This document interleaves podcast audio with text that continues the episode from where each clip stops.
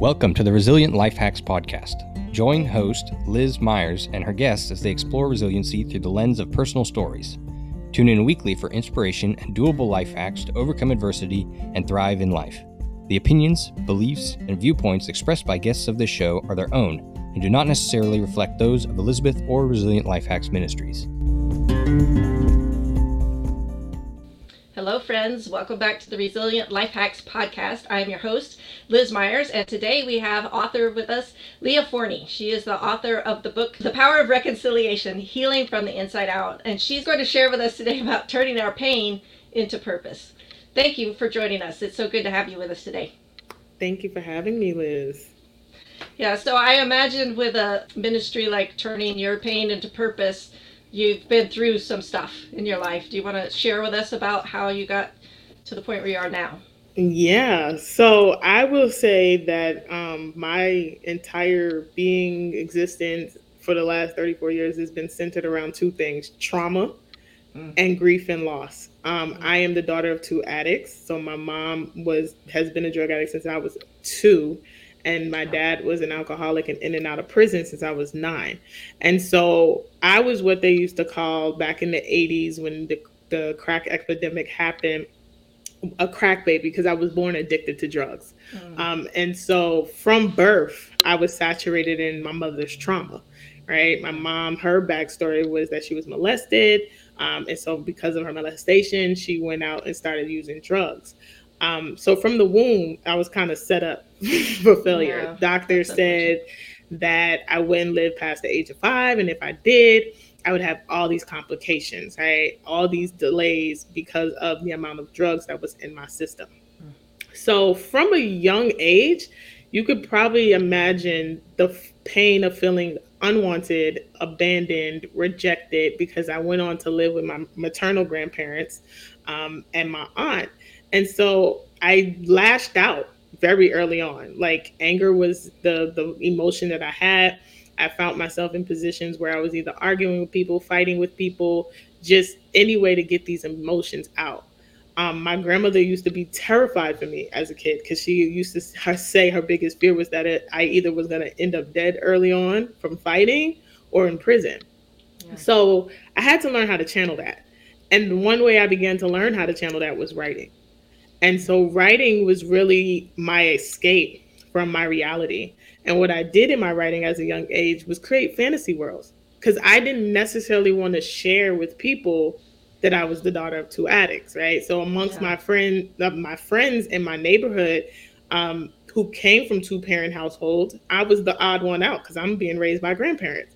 And so when people would ask me, you know, well, what's going on with your parents? I always had this fantasy story like my dad was a CIA agent on some top secret mission because I did not, I had too much shame around my reality, which was being the daughter of two addicts. So writing was my escape. Never thought I would be an author though. that didn't come until very, very later on in life um, after enduring going through homelessness and domestic violence and being raped, all these different traumas that happened, I still continued to write. It wasn't maybe in my mid 20s where the thought of writing a book came from. And I just remember one day in my prayer time, God had revealed to me, you should write a book. It's, it's time for you to tell your story. Never in a million years did I think I'd be an author, but I was always used to writing. I'm a journaler, an avid journaler. I probably have too many journals to be honest with you, Liz. But writing was always my way of escape, my my therapy, even before I knew what therapy was. And so mm. that's literally how I began my journey as an author and got to where I am today. Wow, what an incredible story. I mean, it's just it's a huge victory that you're just even here today. Yeah. And thank you for persevering through all of that and for being willing to, to share your story. As you mentioned, you were kind of set up from the start to have struggles and trials. And that's that's so heartbreaking. But I, I'm just amazed with what all you've done with that and, and where you are now. And I know that you can give hope and encouragement to a lot of other people who are going through stuff that's yeah. maybe you know they didn't have anything to do with or that's unfair um, it's it's so upsetting i guess I, am not sure yeah. what word to use that um, you know, you felt such sh- shame as a child for something you had no control over. Yeah. Like you didn't ask for that. It wasn't, you know, a problem you were having. But um yeah, that's just that's just really an incredible story. So how did you learn to turn all that pain into purpose? How did that come about? Yeah, so I spent a lot of time um nurturing my relationship with God. So from a very young age, my grandparents were instrumental in making sure that me and my siblings went to church, had started to form this relationship with God. Um, but for a long time, I kind of was just like, all right, I'm just going to church to appease my grandparents. It wasn't until I was about 17, 18 years old, and my grandmother literally sat me down and she was like, listen, I'm not going to force you to go to church anymore because I know you don't really want to go but you're gonna have to develop your own relationship with God because he he can't be grandma's God anymore, right? He has to be a personal relationship with you and him. So from about 17 to like 22, I did what I wanted to do, right? I'm mm-hmm. hanging out with my friends, I'm partying, I'm doing all these things, and I end up in a domestic violence relationship. Mm-hmm. And it got so bad that one night, the very last night that that man put his hands on me, I remember barricading myself into my bedroom because we shared the apartment. And I just said, God, I don't even know if you hear me. Because I hadn't had no relationship. We weren't talking, right? And I was like, but if you get me up out of this, I promise you, I will serve you with my whole life. And the very next morning, the gentleman woke up and said, get out. And I knew in that moment, one, God heard me, hmm. and two, that that was Him giving me the way of escape. And so I took everything that I had. I called my aunt. We loaded up her car, and I left, never to look back. Hmm. And from that moment was the moment that I said, "Okay, I know Him to be real, hmm. and I'm going to trust Him throughout my life." And see, just see what is it that I'm here to do, right? Because I truly believe pain does have purpose. You go through what you go through, not just for you, right? There's definitely a growth and a development that happens for you, but it's always for something much bigger. And so from that moment, I just decided, okay, God, I'm just going to trust you. I'm going to trust you in every area, every season of my life. I don't know how this is supposed to work. I don't even know how to pray at this point. I'm just like talking to him just like I'm talking to you. But was willing to just be submissive and and and open to seeing where this would take me. And so it didn't happen overnight. You know, I did I little by little did I discover purpose because I truly believe that success leaves clues, right? Like the mm-hmm. more you go through life you'll find yourself in very similar situations, very similar circles. And so what I found was that a lot of people came to me for advice or counsel. So then that made me go into the field of mental health. You know, a lot of times I was I was always great at writing, so that made me want to write a book. So little by little, God began to drop little nuggets as to this is what you're supposed to be doing. And this is why I put you in the position to tell your story and to share your pain. But it, it definitely wasn't an overnight process, it was a journey. Yeah, and I think a lot of times we can miss those little clues if we're not actively looking for them. Yeah. It just kind of becomes a part of the background of our life that we don't we don't realize the significance of it. I wonder as you you know look back over your story now, can you see those points where God was at work in your life, even though you didn't recognize it at the time? You know, what are some yeah. ways that He was taking care of you or, or with you in the midst of those those painful moments? Yeah, absolutely. Um, the big, the one that comes to me now is thinking about my my mom. So my mother um, and I both lived in the city of New York for probably I moved out in New York City 12 years ago. So for majority of my life, my mother and I lived in the same city and state, and I never saw her under the influence of drugs. Hmm. Never saw her um, high. Never saw her out in the streets, you know, prostituting, any of that. And I always tell people I think that was God's way of protecting me hmm. because my mom, to me, she was like this hero, right? Like I just couldn't see my mom any other light besides this woman that I absolutely adore and love. Mm-hmm. And so I believe that in God's protection, it was like, okay, I can't let her see her like this because if I let her see her like this, it's going to tarnish how she feels about her. Mm-hmm. And so for years, I never saw my mother under the, the, influence of drugs. I knew that that's what she was struggling with because, of course, my grandmother eventually shared it with us. mm-hmm. but I never saw it. So I, I think about all just in that moment, not even realizing it was his protection, mm-hmm. right? But just now looking back, I'm like, wow, God, you've literally had your hand in so many things. Even when I wasn't going to church, you know, he would send coworkers who believed in God to just begin to speak things to me.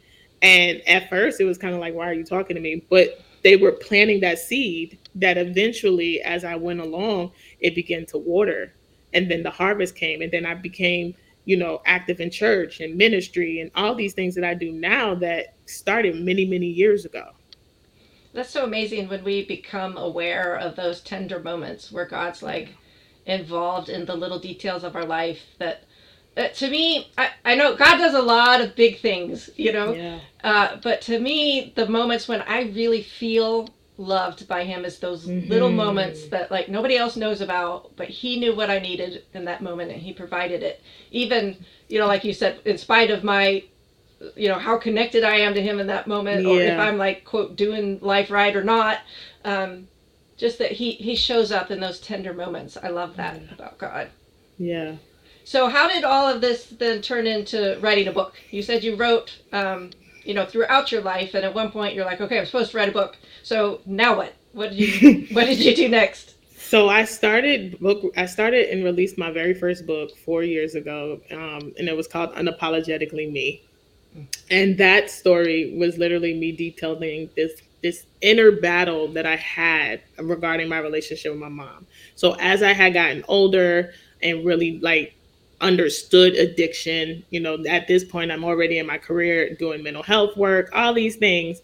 And I struggled because, on the one hand, the little girl in me was absolutely in love with my mom. On the other hand, I was like, I absolutely hate what she does. Mm-hmm. And it wasn't until I had to take care of her for an extended period of time where God was kind of like using my mom as a mirror to show me, hey, this is this can be your life if you don't work on or heal those parts of you that you don't want to you don't want to deal with mm-hmm. um and so from there i just learned to chant again going back to childhood channel that pain into writing so how i got into it was at my church that i was with at in north carolina at the time I was really close friends with an editor who was also an author.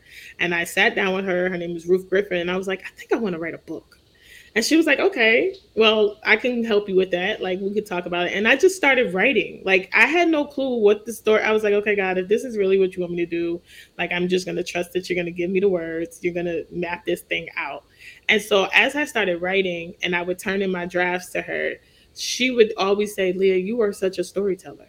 Like, you know how to tell a story to really show people those emotions, those raw emotions that you were struggling with and so when I released Unapologetically Me, April 1st, 2017, I had no idea that other women were battling with the same exact issue of struggling to have this this amazing love uh, like relationship with their mom while internally you kind of have this love hate feeling for them. And it wasn't until it was released and that's when I really learned how important our testimonies are and how important our stories are because I think for a long time I felt alone in that I felt like nobody was going to get it until I wrote the book. Mm. And then I had a flooding of so many women saying, Thank you for writing that book. Wow. Because yeah. that's my issue. There's just an incredibly powerful thing about sharing our stories. So that's that's part of what I love about what I'm doing now is just, you know, getting to listen to so many people's courageous stories and yeah. and how they're using that to help others. Um, it's just it's really cool to yeah. get to see that.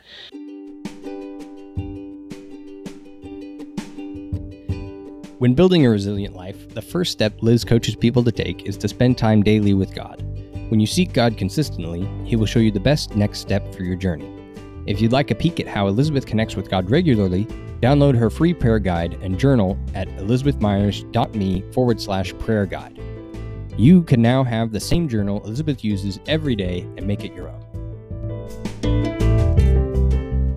When you're working with other people, do you encourage them to journal as a form of therapy, or does it kind of just depend on the person? Like some people would rather do something else, or yeah, I absolutely encourage people to journal. Um, and I tell people for me, you know, writing is therapeutic, right? Because a lot of times we have so much stuff up in our heads that, that when you get it down on paper, um, it just helps you to release it. One, but then the beauty in journaling for me is that when you get to look back, right? So I had this conversation just yesterday with a friend who was going through her own grief and loss journey and was saying, you know what? I look back on a journal entry I did two years ago when my dad died and how emotionally raw that was for me.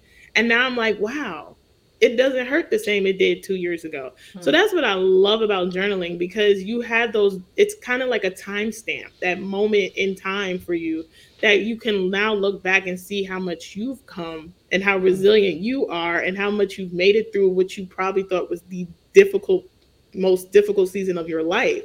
Um, so I absolutely I always encourage somebody to journal.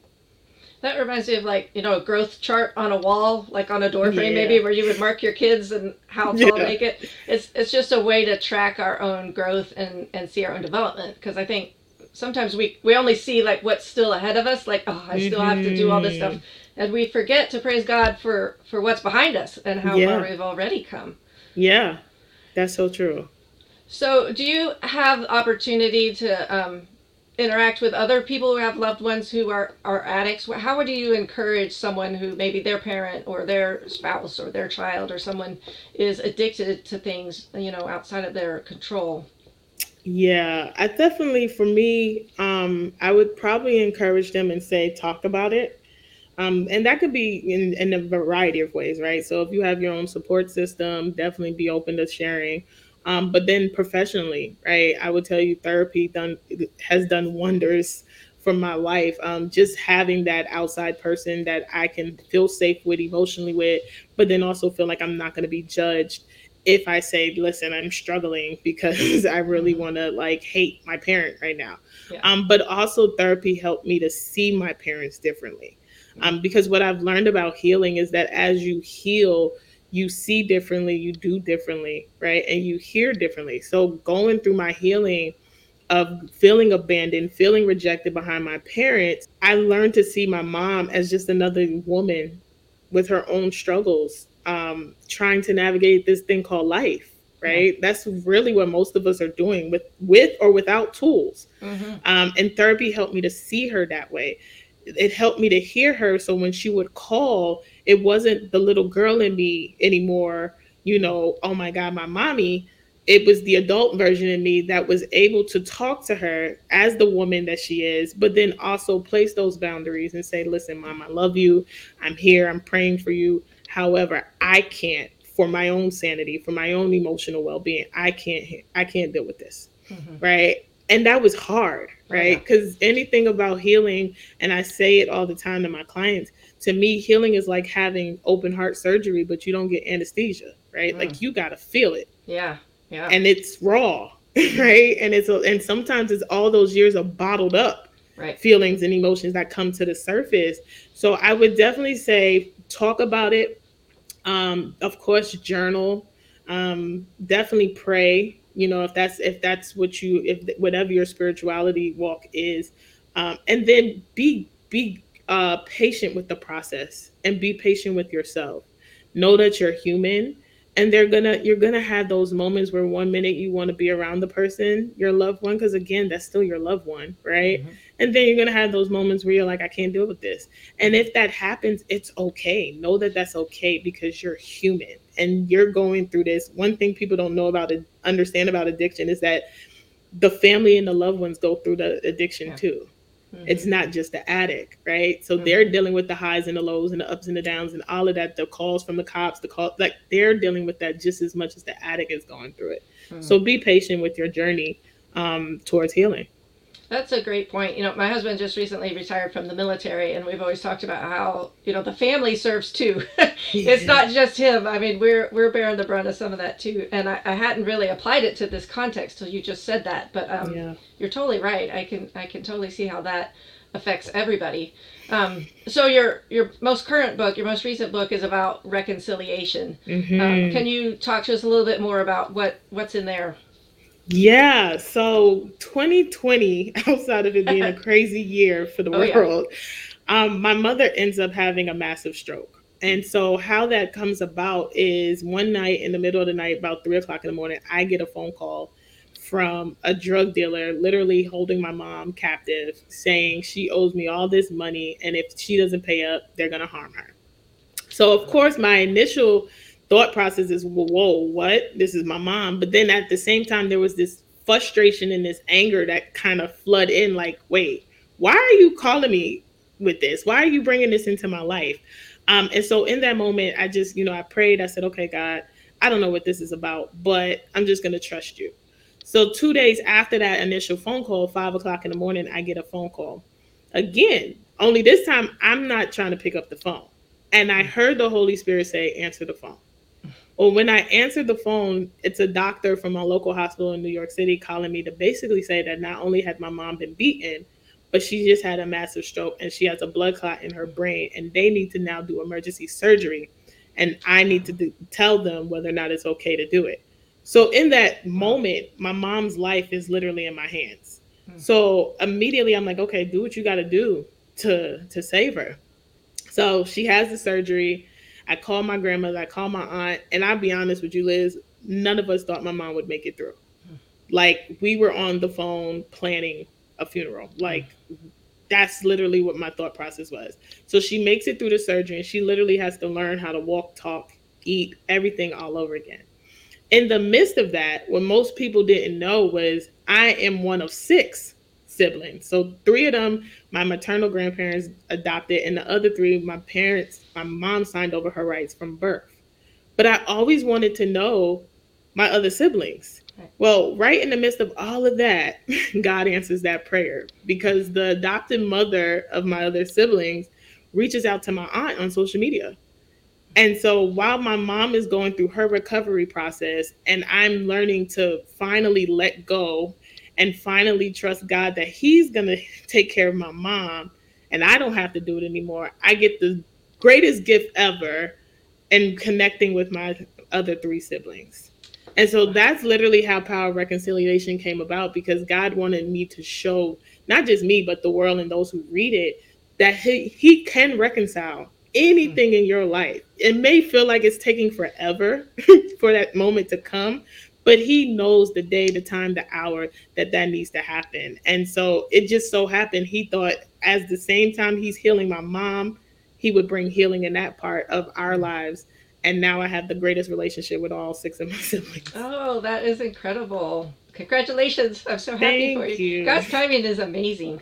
So yeah. after you connected, then I guess you were able to meet with them in person. And do they live nearby or? Yeah, so we all live over all over. Um, some of them are still in New York. My older brother is in Florida. The youngest is in um, Arizona, but we FaceTime regularly. Hmm. Um, and I have became an aunt of eleven now because the rest of them yeah. have kids. So it's just been amazing how God literally allowed that to happen because it was always a prayer that I was just waiting for Him to answer. Like God, I know they're out there somewhere.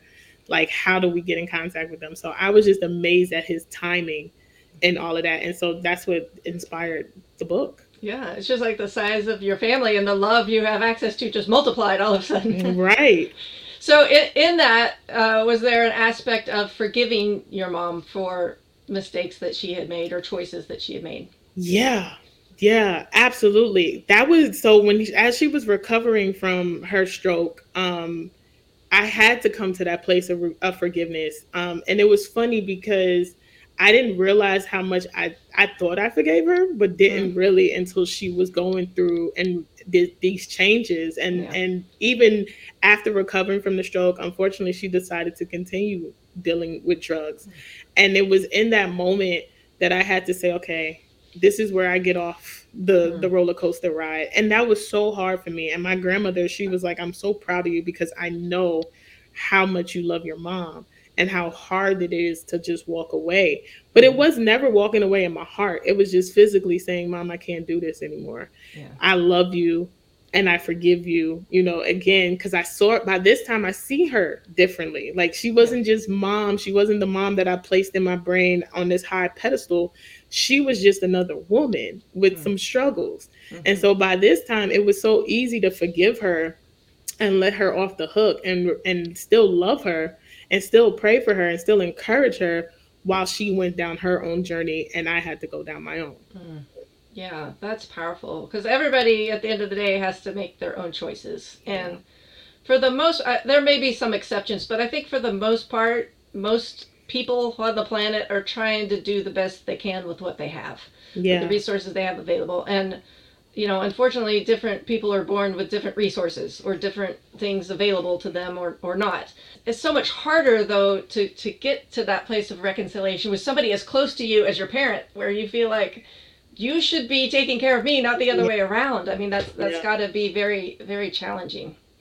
Absolutely, it was. Absolutely, it was. But I think what happened for me was that I was also at a place personally where I was starting to choose me. Hmm. Um, because for a long time I wasn't choosing me. It was I was the kid that every time she called, I went running. I don't care what part of the U.S. I was in, what was happening at the time. It was my mom needed me, and I had to go.